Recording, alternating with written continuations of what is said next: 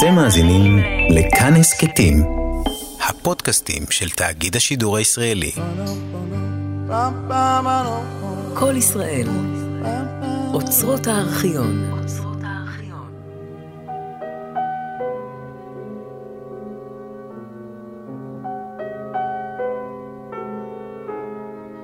מילים שמנסות לגעת, רומן אמיתי, על ספרו של שנדור מראי, האמיתית.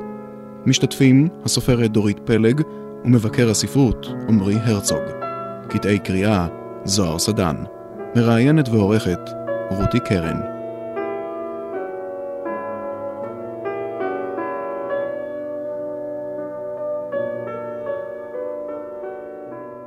רק העובדות בטוחות, המציאות. ההסבר שלנו לעובדות הוא רק ספרות יפה. אתה צריך לדעת שאני כבר לא רץ אחרי ספרות יפה. היה זמן שקראתי הרבה, כל מה שנפל לי ליד. אני חושש שהספרות היפה רעה, משקרת, ממלאת את הראשים של גברים ונשים ברגשות מדומים. חלק גדול מהטרגדיה המלאכותית של העולם האנושי נפל עלינו בגלל ההשפעה השקרית של ספרים מפוקפקים על בני האדם. הרחמים העצמיים, השקרים הרגשיים, הסיבוכים המלאכותיים, הם במידה רבה תוצאה של לימוד ספרות מזויפת, בורה, או פשוט רק מרושעת. אתה שואל למה אני הכי בז? לספרות? לטעות הטראגית שנקראת אהבה, או פשוט לבני אדם? שאלה קשה. אני לא בז לאף אחד ולשום דבר, אין לי זכות לזה. אבל בשארית חיי גם אני מפקיר את עצמי לסוג מסוים של התמכרות. ההתמכרות לאמת. אני לא מוכן לסבול עוד שישקרו לי. לא הספרות ולא אנשים, ובמיוחד אני לא מוכן לסבול שאשקר לעצמי.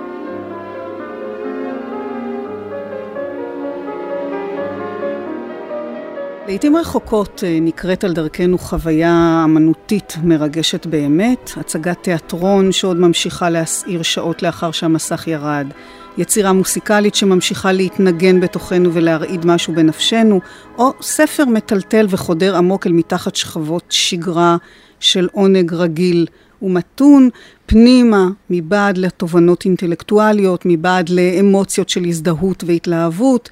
שתשכחנה אה, כעבור זמן מה, אל משהו שמפעים וגודש את הנפש באופן יוצא דופן.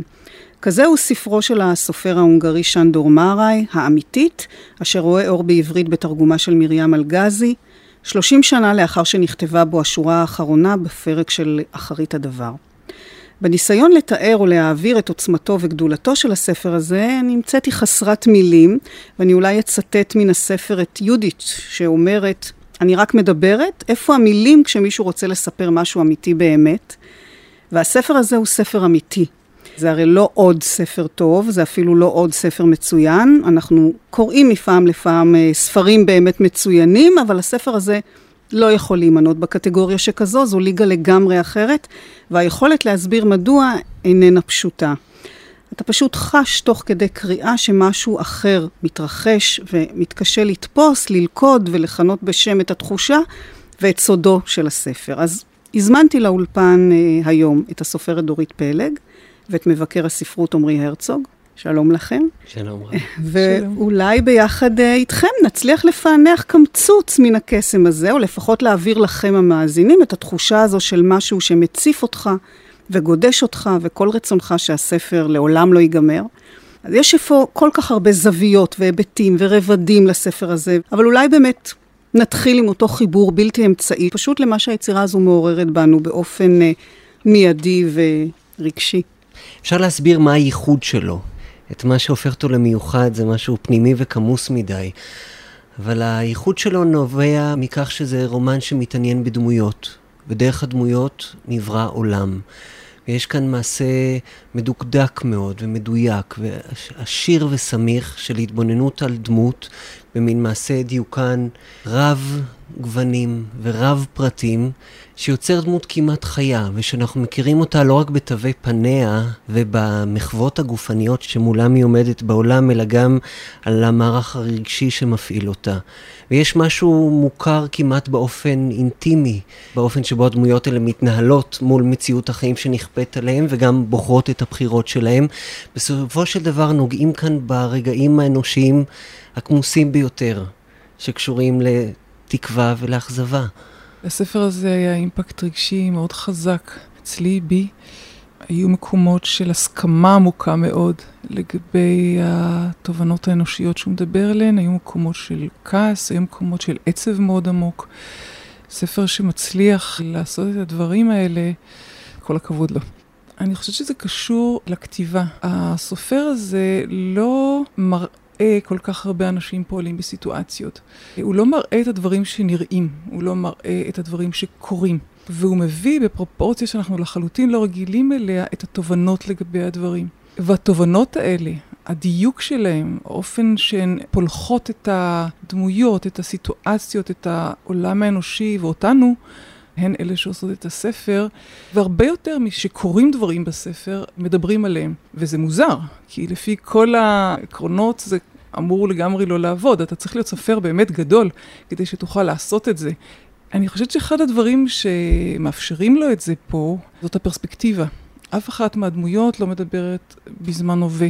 יש כאן פרספקטיבה שמתגברת על מה שזהיר ואולי לא כדאי להביא אותו, ונותנת את התמצית של הדברים. זה מאוד יפה, זה מאוד חזק, גם כשאתה לא מסכים.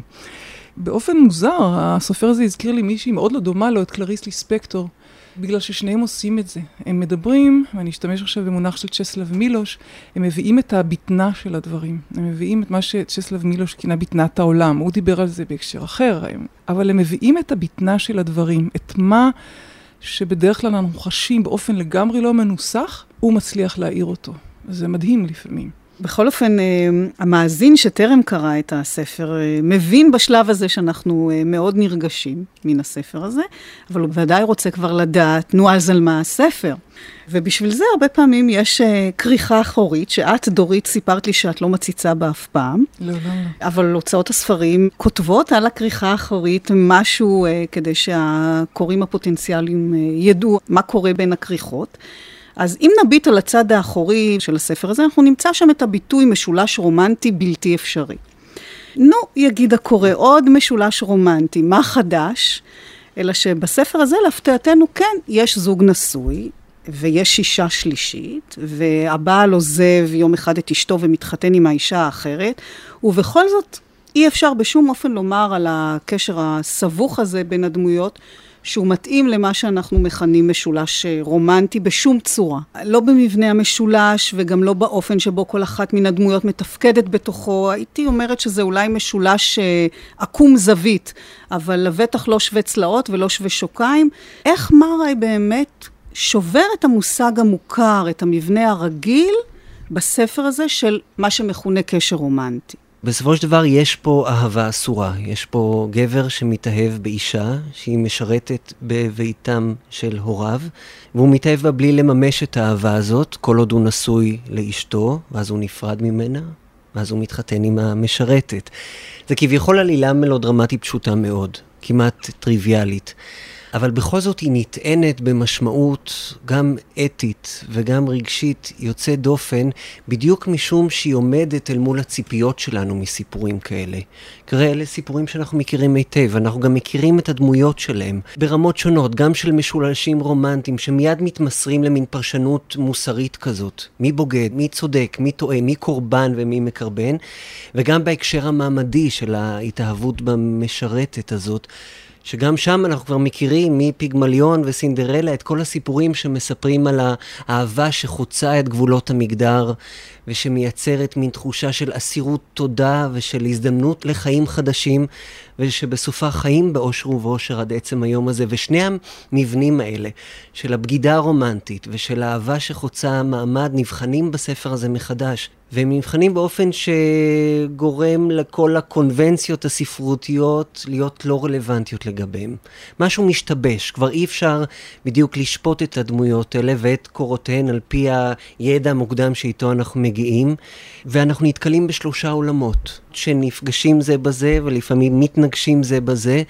ושכל אחד משפיע על האחר באופן קריטי, כן? ממש בשאלות של חיים ומוות. ושכל הידע הספרותי המוקדם שלנו לא כל כך עוזר לנו לפרש את הסיטואציה הזאת. קודם כל, אה, מה זה בכלל אה, סיפור אה, נדוש? העניין הוא לעולם לא להמציא איזושהי עלילה חדשה, או כמעט ולא, אלא מה אתה עושה עם הסיפור האחד, שניים או שלושה שיש. אני חושבת שהדבר שבעיניי הוא הכי מרכזי במה שאמרת, זה שבאמת הסיפור הזה עובד כנגד כל הציפיות שלנו. ככל שיותר קראתי את הספר הזה, ראיתי שמהרגע הראשון שמוזכרת בו אהבה, היא מוזכרת בהקשר החברתי. היא מולחמת לעניין החברתי, והיא כפופה לעניין החברתי. זאת אומרת, אה, גם אם הדמויות טוענות אחרת, בנקודה כזאת או אחרת, ולפעמים הן טוענות דברים סותרים לגבי עצמן, האהבה שלהם מלכתחילה צבועה בעניין הזה של הבדלי המעמדות. הכוחות שפועלים, כמעט כמו בטרגדיה יוונית, אה, הם כוחות שאי אפשר ללכת נגדם. היא מדברת על זה בהקשר של הבעל, האישה, היא אומרת שהוא בן אדם שנלחם בעצמו, הוא נלחם בו כמו מאלף בחיית טרף, באופי שהחינוך שלו יצר לו. והכוחות האלה, החברתיים והמעמדיים, שולטים בדמות יותר מאשר כל אישיות פרטית. שום כוח אחר לא יכול לעמוד בפניהם או לשנות את מהלכם כי הם אפריורים. לא עוברת דקה אחת מפתיחת הספר, אנחנו אמורים להיכנס לאיזשהו... ובאמת נכנסים אגב לאיזשהו סיפור אהבה ותשוקה, או קשה לדעת איך לקרוא לזה. כן, נכון. אז וקוריאה במיוחד, ותכף או מיד מדברים על ההפרשים בין הכנסה של 800 ל-1,000, ובשלב מאוחר יותר אנחנו מבינים שיהודית, אותה משרתת שבאה איתה אב הבעל, גם היא לא יכלה לזנוח את הכוחות המעצבים שלה, ובעצם יש יותר שנאה מאשר אהבה ביחס שלה אליו, כי הוא האדון. ואם יש משהו שהיא לא יכולה לסבול, זה את האופן שהייתה צריכה לקפל לו את הפיג'מה. וזה מעורר המון שאלות. זאת אומרת, יש לו תפיסת עולם ברורה מאוד לגבי העניין הזה של האפשרות לחצות מעמדות, של האפשרות שתתקיים אהבה אמיתית וצרופה ללא מעמדות. זה, אז... זה אגב מה שהיה כל כך המם אותי בקריאה של הספר, שהוא חושף פה סוד. שבדרך כלל לא נחשף, שקשור נכון. באהבה. הוא חושף כל הזמן סודות, נכון, כל הזמן נכון, הוא נכנס, נכון. לזה אני קוראת הבטנה. ובהקשר של אהבה זה מעניין במיוחד, ובעיקר אנחנו לומדים הרבה מאוד על אהבה מתוך הספרות. אנחנו לומדים מה זה אומר, ואיך צריך להרגיש, ואיזה מחוות צריך להשמיע או לגלם על מנת שידעו שאנחנו אוהבים, שאנחנו נדע שאנחנו מאוהבים או אוהבים. ובאופן שיטתי הוא מפרק את המושג הזה, את הדבר הגדול הזה, שאליו האלה. כולנו כמהים, ואיתו אנחנו לא תמיד יודעים להסתדר. ויש משהו באהבה הספרותית, באידיאל הזה שאנחנו רוכשים, וגם מציעים אותו לעצמנו בתור המתנה האולטימטיבית של החיים. וזו מין אהבה טוטאלית ומוחלטת וטהורה, כן, נקייה משיקולים זרים. שהיא שתי נשמות שמתחברות זו לזו, ואין בחיבור הזה שום זיוף או החתמה של דברים של אינטרסים זרים או כוחות מניעים אחרים. אבל האהבה שהוא מתאר, גם ברומן וגם בחיים, מרוחקת מהאידיאל הזה, של האידיאל הרומנטי, שהספרות מעריצה משחר ימיה, ואותו היא חוגגת גם, של האוהבים הגדולים, ולאוהבים שהם באמת בסופו של דבר טרגיים כמעט נכון. תמיד. האהבה שהוא מציג היא אהבה שמתחילה בתשוקה. וזו תשוקה לפעמים לבן אדם, ולפעמים למעמד, ולפעמים לאיזה אידיאל מעמדי, כלכלי, לתפיסה עצמית שתשתנה באמצעות האחר. אבל בסופו של דבר, כשאהבה כבר נחתמת בסימן הזוגיות, אז היא מפנה את מקומה לכל מיני דברים אחרים, שהספרות הרבה פעמים לא מכלילה אותם בתוך המסגרת הזאת שנקראת אהבה, כן? הסיפורי אהבה מסתיימים בהפלגה אל החיים המאושרים. או שלא. אה, בדיוק. או לפסי הרכבת. בדיוק, אז, אז זה בדיוק העניין של או שיש את זה או שאין את זה, זה מין מצב בינארי של 0-1. אבל בחיים, אהבה מתממשת בצורות רבות, והרבה פעמים, כמו שגם הוא מתאר כאן, היא, היא הופכת או מתגלמת ברגשות שונים שיש בהם חרדה מבדידות, וכניעות, ויוהרה.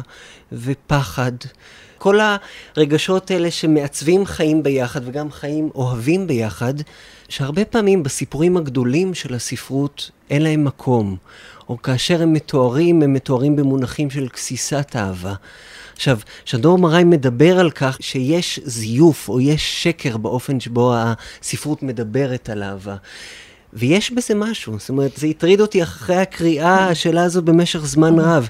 יש משהו מזויף ומרושע אפילו, כמו ששנדור מראי קורא לזה, במילה הזאת ממש, בשרטוט האידיאלי הזה של הרגע שכולנו שואפים אליו, וכולנו גם מתאכזבים כשאנחנו לא מצליחים להשיג אותו כמו שהוא, כי באמת אי אפשר להשיג אותו כמו שהוא. All around me are familiar faces, worn out places, worn out faces,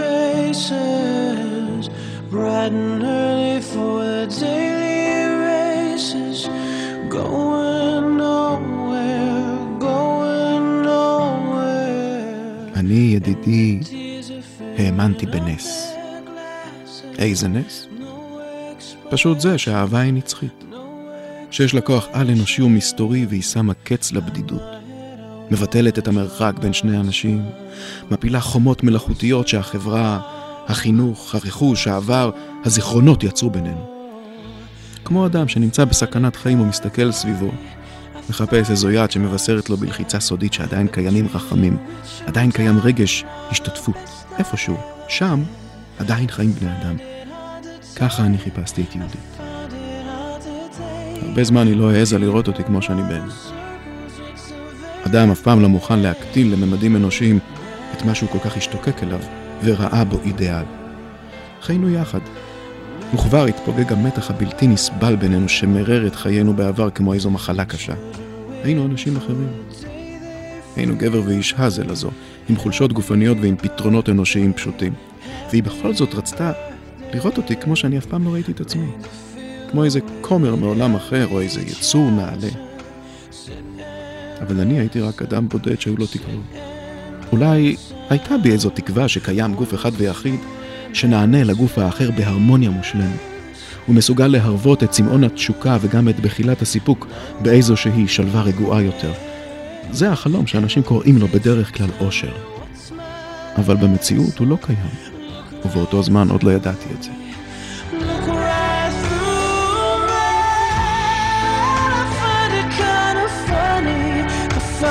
kind of sad. Which I'm the best I've ever had. I find it hard to tell it, I find it hard to take. When people run in circles, it's a very, very... ועם זאת, אני חושב שהדבר הכי יפה פה, זה שהדמויות האלה הן לא פחות אלא יותר טרגיות, דווקא בגלל כל הדברים שאמרת. הטרגדיה נגרמת ברגע שאנשים חוצים את הקווים. ומאותו רגע ואלה זה באמת עונה על, ה, על התביעה של טרגדיה, נכון. כי אי אפשר כנראה נכון, לתקן. אבל... אבל אני חושבת שהכוח של הכתיבה הוא כמובן לא רק בדבר הזה, אלא באמת, למשל, היא אומרת מין משהו כזה, את רואה, האדם הוא טיפש כזה. הוא נוטה להאמין שהעניינים הפרטיים, האמיתיים, הם מאורעות ששומעים עליהם גם בצד השני של העולם. כשכל זה קרה, הגירושין, הנישואין של בעלי, קרו דווקא דברים גורליים. מדינות שלמות נקראו לגזרים, התכוננו למלחמה, עד שיום אחד היא באמת פרצה. אבל אותי לא היה מפתיע אילו בחודשים ההם היו מודיעים העיתונים בעמודיהם הראשיים, באותיות קידוש לבנה, גם על המלחמה שלי, על הקרבות שלי, על התבוסות שלי, על הניצחונות הזמניים שלי, על כל החזית שהייתה אז החיים שלי. ויש כאן איזו אמת גדולה, כמו שיש בכל כך הרבה דברים שנאמרים בספר הזה, שאנחנו בדרך כלל לא מתייחסים אליה. כן, ברור לנו באיזשהו מקום שהדברים האישיים שלנו נורא חשובים לנו, ולפעמים אולי אפילו נודה לעצמנו שהם חשובים לנו לרגעים לפחות, לא פחות מאשר מלחמה או דברים מאוד חשובים שקורים בעולם, כן. אבל בדרך כלל לא נלך עם זה עד הסוף, ובטח לא ננסח את זה לעצמנו במילים כאלה. והוא באמת מתאר את הדרמה של האהבה, עם כל מה שמלווה עליה בתור מין מערכה. כן, אה, שדה קרב לחיים ולמוות, שבו טוב. מי שמנסה לחצות את הגבול המעמדי למשל, ותמיד כשאנחנו שואפים לחירות, אנחנו לא תמיד זה האדם הספציפי שאליו אנחנו שואפים. כמו שהדמויות בספר, למי שיגאל אותנו, בדיוק, הבעל אנחנו, בפרט אה, בדיוק. שואף ל... אז הבעל מעוניין בפרולטרית כדי שהיא תגאל אותו מה... קור הנורא. מהקור הנורא של כן. הבורגנות ומהעמידה על המשמר, כן, לסדר את הרכוש ואת ההון הסימבולי שיישמר לנצח, והיהודית המשרתת רוצה לזלול את ההון הבורגני, זאת אומרת, יש משהו בתשוקה הזאת שלגמרי נטוע בתוך חוזה חברתי. שמכונה בטעות או שלא בטעות אהבה. יהודית ואני שכבנו במיטה ואהבנו אחד את השנייה. בתשוקה, בציפייה, בלהיטות, בפליאה. אהבנו אחד את השנייה בתקווה גדולה. בטח קיווינו שעל מה שהעולם והאנשים קלקלו, אנחנו נוכל לפצות זה את זו במולדת האחרת הזאת, הטהורה והעתיקה יותר במיטה, בממלכת האהבה הנצחית שהיא אקס-טריטוריאלית. כל אהבה שקודמת לה ציפייה רבה, ואולי אפילו לא אהבה שלפני כן התנתקה מהפסולת באש הציפייה המטהרת, מצפה לנס מהזולת וגם מעצמה. ועכשיו אני אגיד לך משהו, אם לא ידעת.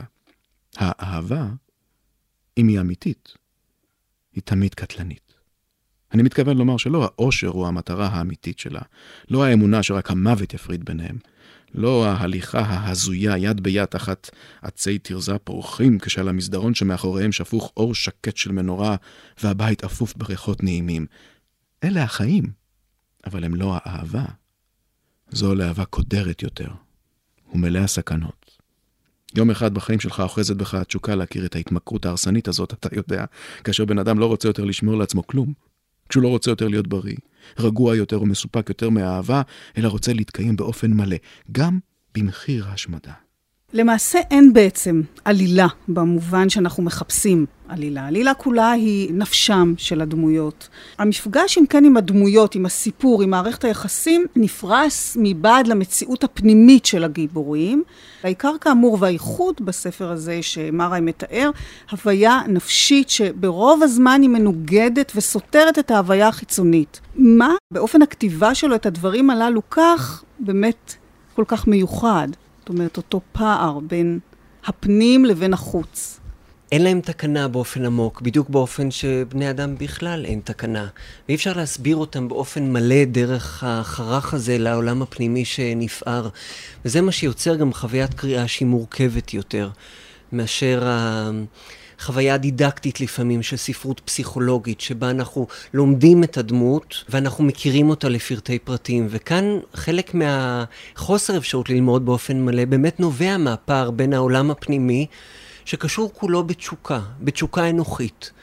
וכולן רוצות לרכוש בן אדם אחר על מנת לזכות באהבה שמגיעה להן, או ברכוש שמגיע אליהם, או במעמד שמגיע להם, לבין חוזים חברתיים שלפעמים הם לא מודעים אליהם, שמונעים מהם להגשים את האנוכיות הקשה, הברוטלית הזאת. אני חושבת שבדיוק מה שקראת לו האיכות של הכתיבה הזאת והכוח שלה, קשור לאופן שבו הדמויות מציגות את חייהן, וזה קשור לתפיסת עולם מאוד ברורה ומוצהרת, לדעתי בכל אופן, של הכותב גם, לא רק של הדמות. יש כאן איזושהי תשוקה אדירה, אם להשתמש במילה תשוקה, להבין עד הסוף עד תום את כל מה שאפשר להבין לגבי המאורעות המעכלים האלה, באלף, לגבי האש הבוערת הזאת. הוא לא מסתפק בבעירה האדירה של האש. הדמויות שלו אומרות את משמעות הדברים כל הזמן. אם כי הדמויות שמנסות לעשות זאת נכשלות. אולי הסופר מצליח, אבל הדמויות שלו לא, לא מצליחות. אהבה, אהבה באמת, אתה מדבר על מה שמניע, אהבה היא אולי באמת הנושא שמניע, כן. זה שאליו הדמויות מתייחסות, זה שבעטיו כביכול מתרחשים האירועים כפי שהם מתרחשים. אני חושבת שבאמת אחד המרכיבים שיוצרים את האימפקט החזק הזה של הספר, זה מה שהדמויות אומרות ומבינות על האהבה, על הרגש הזה. המפגש עם הרגש הזה בצורה הלא מוכרת, הזרה, האחרת, הלא צפויה, יש תחושה מאוד חזקה של אמת. והתחושה החזקה הזאת של האמת אולי קשורה לעובדה שיש כאן איזשהו בלבול בין רגש אהבה לצורך, לתשוקה, הזכרתם, לאובססיה, לפחד, לגורל, שמה שקורה בין פטר ליהודית, מה שקורה למריקה כלפי פטר בעלה, זה מעבר לאהבה, זה באמת הם מגדירים את זה כוח קטלני, מרעיל, הדמויות מכנות אותו מחלה, מחלה אנושה. האם בן אדם מודע למה שקוראים פגישות גורליות, רגעים מכריעים, ברגע שהם קורים? האם קורה שיום אחד נכנס מישהו לחדר ואנו יודעים, אה, זאת היא, האמיתית, כמו ברומנים? על השאלה הזאת אני לא יודע לענות. אני רק עוצם את העיניים ונזכר שבאמת קרה אז משהו. זרם חשמלי, קרינה, מגע סמוי, אלו רק מילים. מה שבטוח שאנשים מבטאים את הרגשות שלהם ואת המחשבות לא רק במילים. בין אנשים יש גם מגע אחר, העברה של מסרים. היום היינו מגדירים את זה בתור גלים קצרים. טוענים שהאינסטינקט לא רוצה לרמות את אף אחד. גם לא אותך ואותי. לכן אני יכול לומר רק שברגע אחד, כשראיתי את יהודית אלדוזו בפעם הראשונה, לא יכולתי לזוז ממקומי. ולמרות האבסורד שבמצב, עמדתי שם מול משרתת זרה, בלי לזוז. והסתכלנו זה על זה הרבה זמן. בזמן שאני כבר לא הייתי מסוגל לאכול בלעדיה, לישון בלעדיה, או לעבוד בלעדיה, כשאצלי מתחת לאור, בחלומות וברפלקסים שלי כבר היה רעל קטלני. היא עדיין הייתה מחליטה בשלווה ובביטחון עצמי אם להישאר או ללכת. גם אני ידעתי באותו אחר הצהריים מול האח שמה שאני אומר מה שאני מתכנן. זה בסך הכל שיגעון. במיוחד איך שתיארתי את הדברים, זה מטורף. וחסר היגיון לגביי ולגבי מצבי.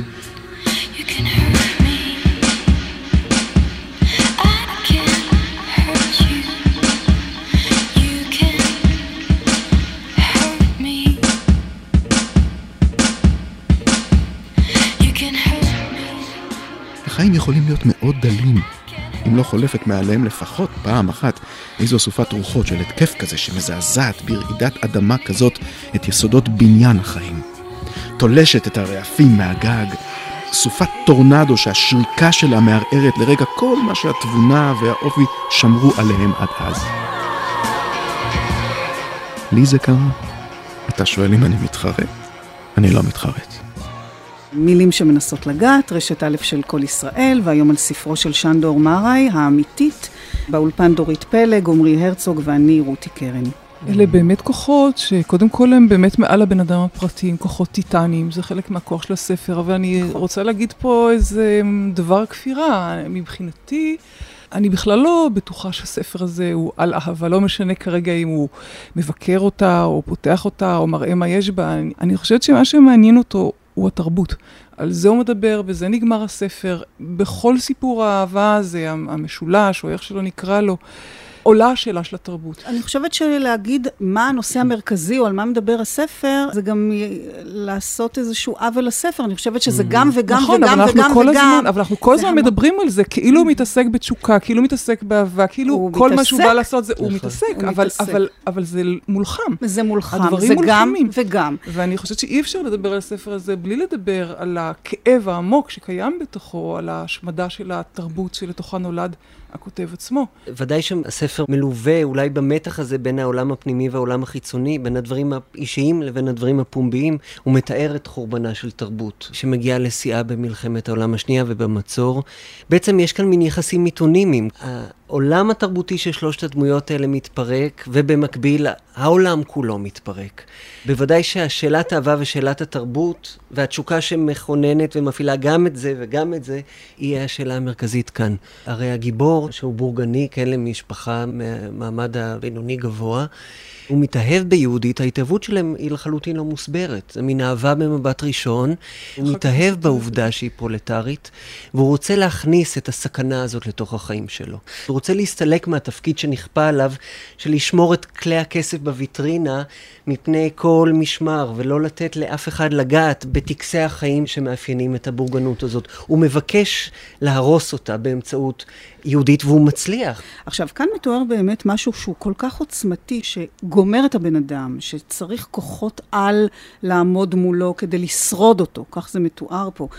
ולרגע אנחנו באמת אולי מהופנטים, ספרותית לפחות, שוב מאיזשהו קשר קוסמי אדיר בין אוהבים שאנחנו מכירים, כמו שאמרת, מן הספרות, מספרים גדולים, מאהבות גדולות, כמובן בלתי אפשריות, כדי להעצים את הרגש הזה. אבל משהו קורה כאן, וזה לא עובד כמו שצפוי היה. מריקה לא מצליחה, למרות האהבה הענקית שלה לבעלה, למרות המחיר הכבד שהיא משלמת, היא לא מצליחה להחזיק בו.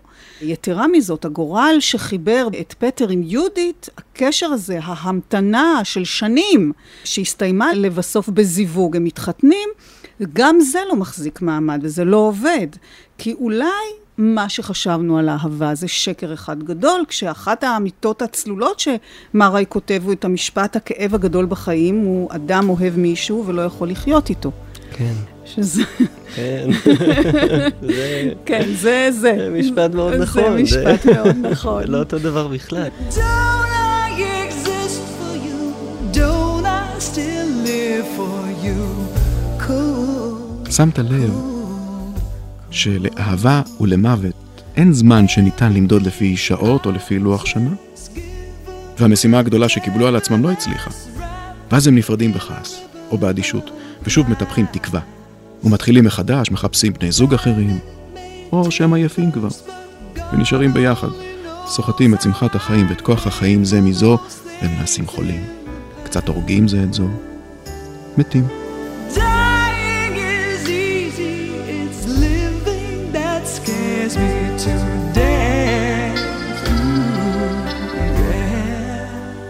וברגע האחרון, כשהם עוצמים את העיניים, הם כבר מבינים. מה הם רצו זו מזה? האם הם רק צייתו לצו של חוק גדול ועיוור שמחדש תמיד את העולם בנשיפה של אהבה?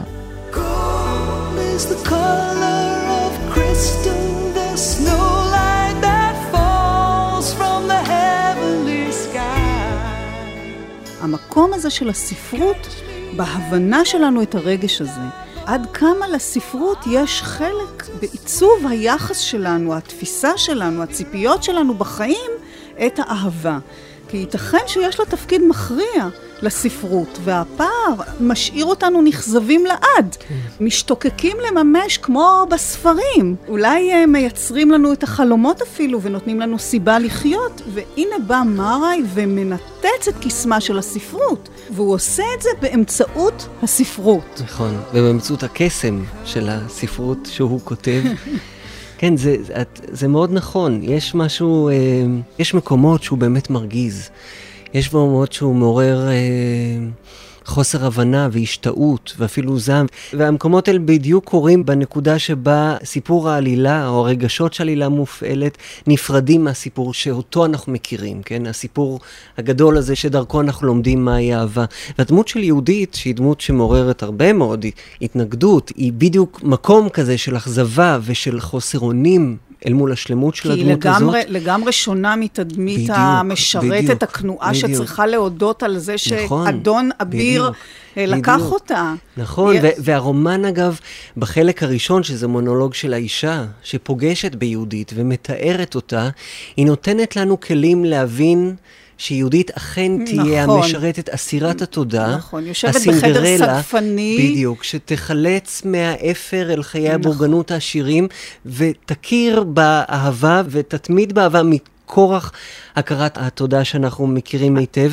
ואז יהודית מצטיירת במונולוג שלה, וגם במידע שנמסר אלינו מבעלה, כדמות שאין בה את החסד והתואר הנזירי שדרכה גם האישה מתארת אותה, וגם אנחנו רוצים לתאר אותה. אנחנו מגילים אותה בתור דמות נקמנית, וזללנית, ואכזרית ותאוותנית, שהיא לא אסירת תודה. היחסים ש, שלה לפטר באמת מונעים על ידי הסתירה של מצד אחד הערצה ומצד שני איבה. הערצה אל המעמד ולזכויות ואפילו וגם אל ה... משיכה, יש שם. נכון, יש בדיוק. אז זה. מתקיים במקביל, האהבה והאיבה, החיקוי. כן, היא לומדת את הג'סטות של המעמד, אבל היא גם רוצה להשתלט על הג'סטות האלה, כדי שהן תהיינה שלה. שלה. מבחינה זו, באמת יהודית מנסה באלימות לשבור את הפער המעמדי הזה. עכשיו, זו פשוט לא ההתנהגות שאנחנו מכירים מסיפורי הסינדרלה למיניהן, של הנערות ממעמד נמוך שנגאלות בזכות יופיין על ידי גבר מהמעמד הגבוה.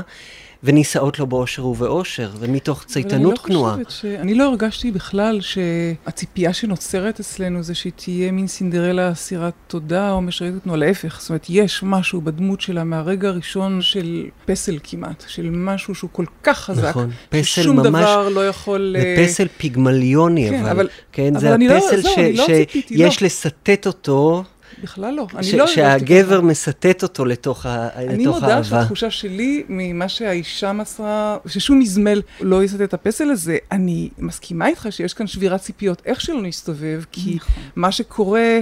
כשיהודית מתחילה לדבר, זה בן אדם אכול תשוקה. ועם זאת, אני מוכרחה להודות שעד הקטע שנכנס הסופר למונולוג של יהודית בעיניי, שבירת הציפיות הזאת היא פחות מעניינת מאחרות שקורות בספר. דמות שבעצם קושרת בין שלוש הדמויות והופכת את המשולש אולי לאיזה מאוין, כזה צלע רביעית, זווית רביעית, הסופר. דמות באמת אניגמטית, דמות כריזמטית, יוצאת דופן, וגם כאן הולך מראי אה, נגד המקובל, כי הסופר הזה מתכחש לכוחה של הספרות. הוא מבין את אלו ששרפו ספרים, כי אף ספר לא הצליח לעזור לבני אדם לדבריו. וכשהוא עומד מול הספרייה הענקית הארוסה שלו, כל מה שהוא אומר זה סוף סוף. Mm. מה באמת התפקיד שמראי אה, רקח בשביל הסופר בספר הזה, של הספרות והחלק שלה בתוך אה, חיי הנפש של הגיבורים? הדמות של הסופר היא באמת דמות מאוד משונה. זה סופר שלא מוכן לכתוב עוד. ובמובן מסוים חשבתי עליו בתור בן דמותו של מראי עצמו, אם חושבים על הביוגרפיה של מראי, שגלה לארצות הברית, והגלות שלו מהונגריה גזרה עליו בידוד, או שהוא גזר על עצמו מין בידוד ספרותי, עד כמה שידוע לי, הספרים שלו לא תורגמו להונגרית, כמובן, כל עוד הונגריה הייתה תחת השלטון הקומוניסטי. וגם הוא לא טרח לפרסם או לדאוג לתרגום ספריו לאנגלית למשל.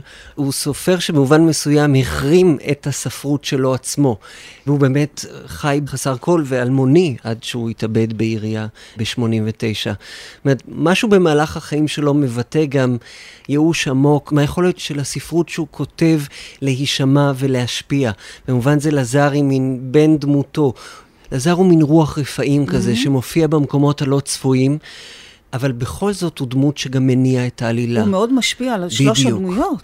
לזר עומד שם מאחור. כי הוא הסופר. בדיוק. ובמובן מסוים, בדיוק, הסופר הזה, שנוכח כדמות בתוך הספר ומפעיל את העלילה, וגם במידה רבה מביא על הגיבורים את גורלם ואת אובדנם. בדיוק כמו הסופר הממשי, הבשר כן. ודם של הרומן. אני חושבת שבלזר קיימת אותה סתירה שקיימת בספר כולו. באיזשהו שלב, כשהוא מדבר על תרבות, הוא אומר אולי את המילה הכי חשובה, שמחה. הוא אומר שביוון, בזמן שנולדה התרבות הזאת, הייתה שמחה, והשמחה הזאת, הוא אומר, הלכה לאיבוד. ומבחינתו, התרבות שבה הוא גדל הושמדה, והיא לא רק הושמדה באמת בגלל שדברים מסוימים כבר השתנו, אלא בגלל שהציוויליזציה שהחליפה אותה, שהיא הציוויליזציה שסוגרת את הספר, האמריקאית, mm-hmm. היא זאת שבה יש לך מכונית ומקסחת דשא חשמלית כשאין לך דשא, ושאתה קונה דברים וזורק אותם. ולא זאת תודעת התרבות שעליה הוא מדבר. טוב, היחסים בין לזר לבין הסופר הממשי הם באמת מורכבים, מאוד. כי הסופר, מראי ממשיך לכתוב. לזר מפסיק. לזר באמת מונע על ידי נכון. הייאוש העמוק שלו, אבל מראי, גם אם הוא לא מפרסם, ממשיך לכתוב וכותב... וכותב הרבה. וכותב המון. אבל הדמויות שלנו הן פן שלנו. זאת אומרת, הדמויות נכון, שלנו הן נכון, אף פעם לא כולנו. אני רוצה רגע באמת להתייחס לעניין הזה של היכולת של האהבה באמת להציל או להושיע את הדמויות, והרצון שלהם אה, באמת אחד מן השני, להשתמש אחד בשני, אולי כדי אה, לשנות כל אחד את אה, מצבו של פטר מיהודית. פטר מבקש אולי את הקשר עם יהודית כדי להשיל מעליו את האדנות, את האריסטוקרטיה שבתוכה הוא גדל ובתוכה הוא נחנק, ומנגד יהודית מבקשת להיחלץ מאותו טעם וריח של אדמת הבור שבו היא התגוררה עם המשפחה שלה בילדותה, ושניהם נאחזים זה בזה כדי שהאהבה הזו תצליח באמת להציל אותה מן הגורל שנועד להם. אבל האם העובדה שיהודית מתעשרת והופכת לבעלת הבית ולאשת האדון, לובשת פרוות ויהלומים, אה, באמת הופכת אותה לגברת, לבת המעמד העליון, והאם פטר שנאלץ אחר כך לוותר על כל רכושו, להיוותר בחוסר כל, ללא משפחה, ללא מעמד, ללא רכוש, לא נשאר בסופו של דבר עדיין אריסטוקרט. Mm. אה, האם באמת אפשר להינתק, להינצל? אני חושבת שאף אחת מהדמויות לא נכנעת. אף אחת מהן לא מוותרת על מה ומי שהיא באופן העמוק ביותר. יש נקודה אחת בספר שבה מדברת האישה על האפשרות האמיתית של גאולה. היא אומרת שכשהילד שלהם נולד, הייתה שנייה נכון. אחת שהפנים שלו הוארו. נכון. ושאפשר היה, אבל הילד מת. אני קורא. את זה במובן פסימי יותר, גם הדמויות עצמן, אני חושב, מצהירות ברומן הזה על חוסר האפשרות באמת לחצות את הגבול. כל הכסף שבעולם לא משנה את התודעה הפנימית העמוקה של יהודית, שנותרת עם הרעב העצום הזה. יהודית לא משנה את אורה, על אף שהיא חוצה את הגבולות המעמדיים. אבל בסופו של דבר היא נותרת וגם מזדהה עם הפרולטריון, ואותו דבר גם פטר, שגם כאשר הוא יורד לביב שפכים, עדיין הוא מתנהג כאדון. יש משהו כמעט דטרמיניסטי גנטי באופן... אולי אפילו. בדיוק, כן. זה משהו ש- שהוא גורלי. הדמויות ינסו להשתחרר מגורלן, ובמובנים מסוימים, בסממנים החיצוניים של הקיום, אולי גם יצליחו, אבל את עצמן הם לא יצליחו לשנות, והם לא יצליחו להשתמש באחר כדי לגאול את עצמן. כי לא בטוח שפטר רוצה להשתחרר מהיותו נכון. בן המעמד הגבוה. נכון. אני חושבת שפטר רוצה להשתחרר מהבית שבו הוא גדל, נכון. שזה נכון, שזה כורך בתוכו את כל הטקסים הבורגניים, אבל מזה הוא רוצה לצאת. פטר מדבר כל הזמן על זה שיש דבר אחד שאסור לה לדרוש ממנו, וזה לדרוש מגבר, לדעתי גם מאישה, לא משנה, לוותר על הכבוד הפנימי שלו. הגורל של הדמויות, או ההשתייכות העמוקה שלהן, אה, נקבעה מראש על ידי המעמד שלתוכו הם נולדו.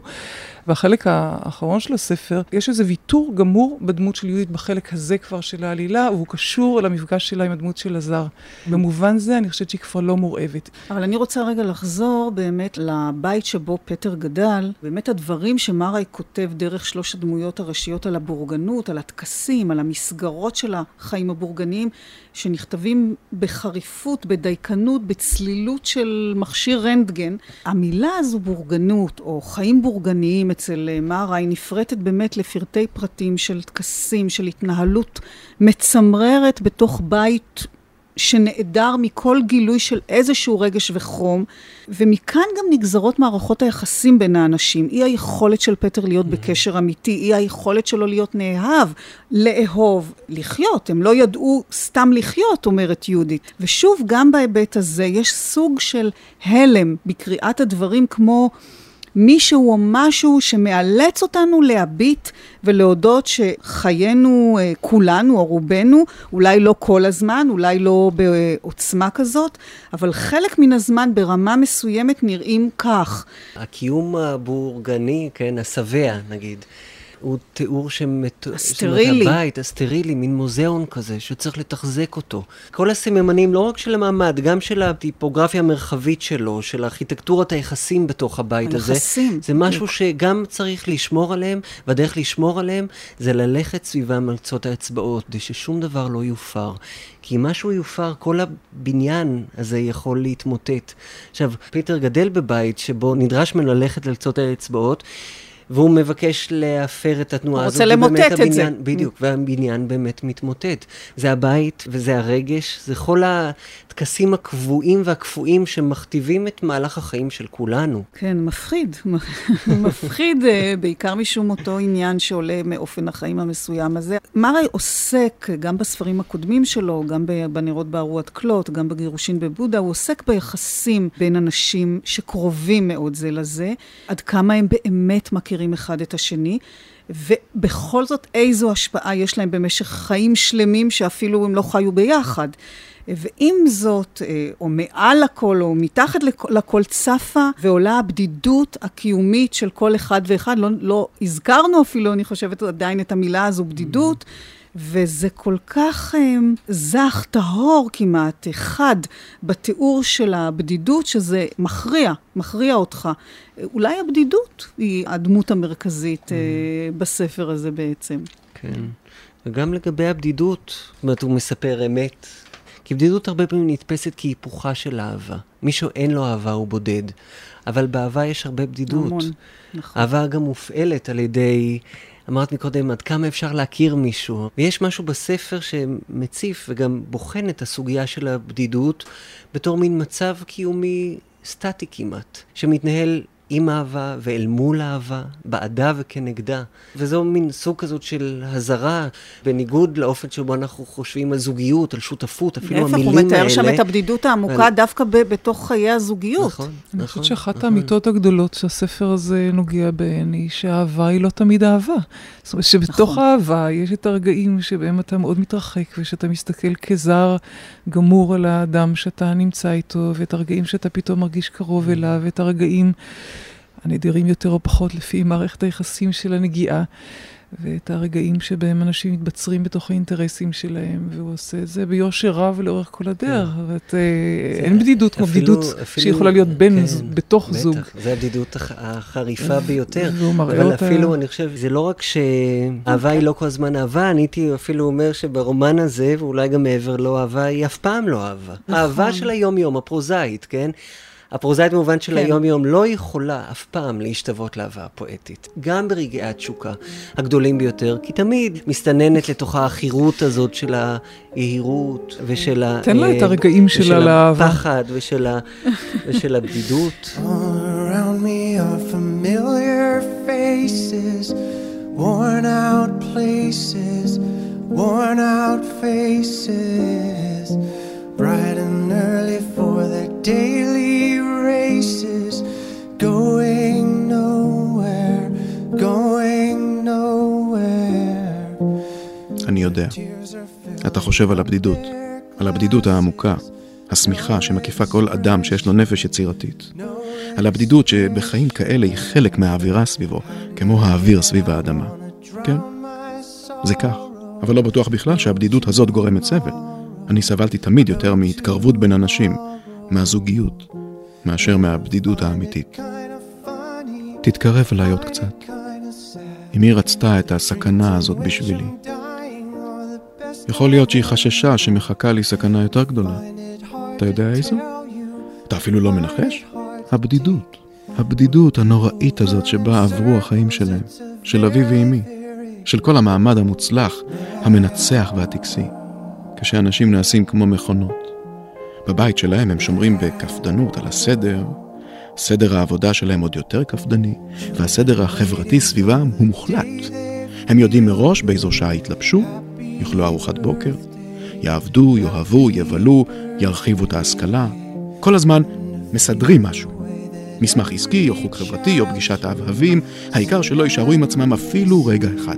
שלא יראו את הבדידות אפילו לרגע קטנטן. אנשים, מהר, או כלבים, או קובלנים, או מניות, או חפצים גותיים, או מאהבות, מהר, מהר, לפני שיתברר. Look right through me, look right through me. ככה הם חיים. ובסדר הגדול הזה, קופאים החיים מסביבם לאט לאט, וזה המוות. הם מבקרים בחברה ומקבלים אורחים, אבל מאחורי כל זה נמצאת הבדידות. בבוקר מפעילים את המנגנון כדי שיתקתק עד הערב.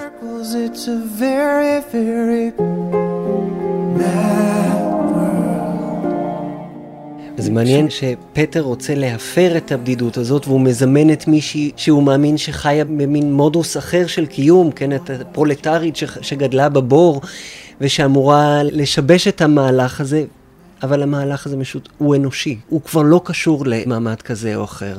וגם איתה מה שקורה הוא ככה. מאוד קפוא, בניגוד אולי שוב למה שאנחנו מצפים שיהיה שם להט וחום ותשוקה. אפילו יחסי המין ביניהם אה, מתוארים, כשהיא מספרת עליהם, כן. שהיא... כזיוף. זאת אומרת, יש, יש גם. משהו יפה כשהוא מדבר על זה, שקודם היא רימתה אותו כלכלית, שהיא גנבה ממנו, ואז הוא אומר, היא רימתה אותי במיטה. נכון. עכשיו, הציפייה שאנחנו קוראים כזה משפט היא שהיא בגדה בו עם מישהו אחר, אבל לא. הוא נוגע ברגע המדויק הזה, שבו שני אנשים מסתכלים זה על זה במיטה, ויש את הידיעה שאין כאן את הדבר שצריך להיות, וזאת הבגידה האמיתית והרמאות האמיתית, ובזה הוא מיטיב לגעת. כן. שנה שלמה כאב לי הלב, חשבתי שאמות מזה, אבל אחר כך התעוררתי יום אחד ונודע לי משהו. כן, הדבר הכי חשוב שיכול להיוודע רק לאדם לבדו. להגיד לך? זה לא יכאיב לך? תעמדי בזה? אז כן, אני עמדתי בזה, אבל אני מספרת על זה לא ברצון, אני לא אוהבת לגזול מהאנשים את האמונה שלהם ברעיון השווא הנהדר שנובעים ממנו כל כך הרבה סבל. אבל גם דברים כבירים, מעשי גבורה, יצירות אומנות ומאמצים נפלאים של בני אדם. אני יודעת, את נמצאת עכשיו במין מצב נפשי שכזה. את בכל זאת רוצה שאני אגיד לך? טוב, אם את רוצה, אבל אחר כך אל תכעסי עליי. תראי, יקירתי, אלוהים היכה בי והעניק לי מתנה בכך שנודע לי, ועמדתי בזה, ולא מתי מזה. מה נודע לי? טוב, חביבתי, מה שנודע לי הוא שאין בכלל אמיתית. יום אחד התעוררתי, התיישבתי במיטה וחייכתי. כלום לא כאב לי כבר. ופתאום הבנתי שאין אמיתית. לא על פני האדמה ולא בשמיים. היא לא קיימת בשום מקום, זה בטוח. קיימים רק בני אדם, ובכל אדם יש מעט מהאמיתי, ובאף אחד מהם אין מה שאנחנו מצפים מהאחר ומקווים לו. אין אדם מושלם ולא קיים האחד והיחיד והמיוחד והנפלא, המסב אושר. ישנם רק בני אדם ובאדם יש הכל, חלאה וטוב, הכל. לזר ידע את זה כשנפרדתי ממנו בדלת הבית שלו והוא שתק. הוא חייך כי אמרתי לו שאלך ואחפש לבעלי את האמיתית. לזר ידע שהיא לא קיימת בשום מקום, אבל הוא שתק. ואחר כך הוא נסע לרומא וכתב ספר. מה שסופרים עושים תמיד בסוף.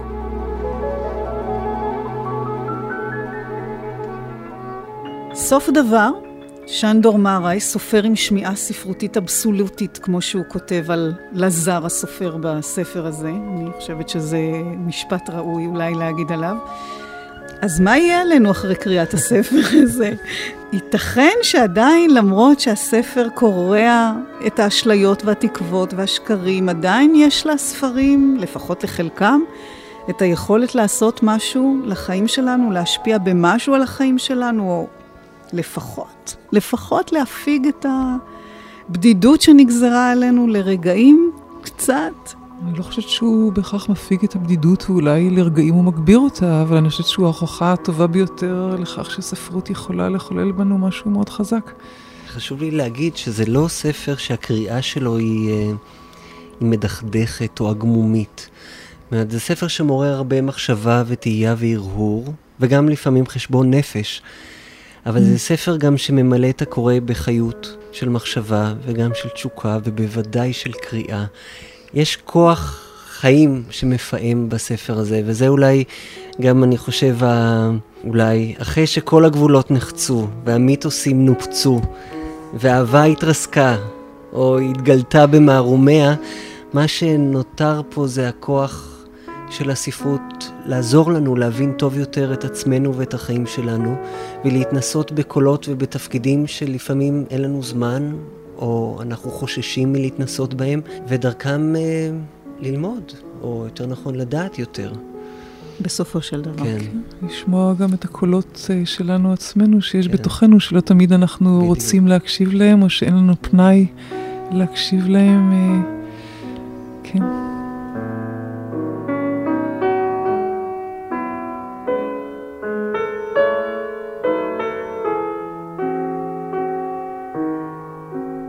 במילים שמנסות לגעת, שמענו שיחה על ספרו של הסופר ההונגרי שנדור מאראי, האמיתית, שראה אור בתרגומה של מרים אלגזי בהוצאת כתר.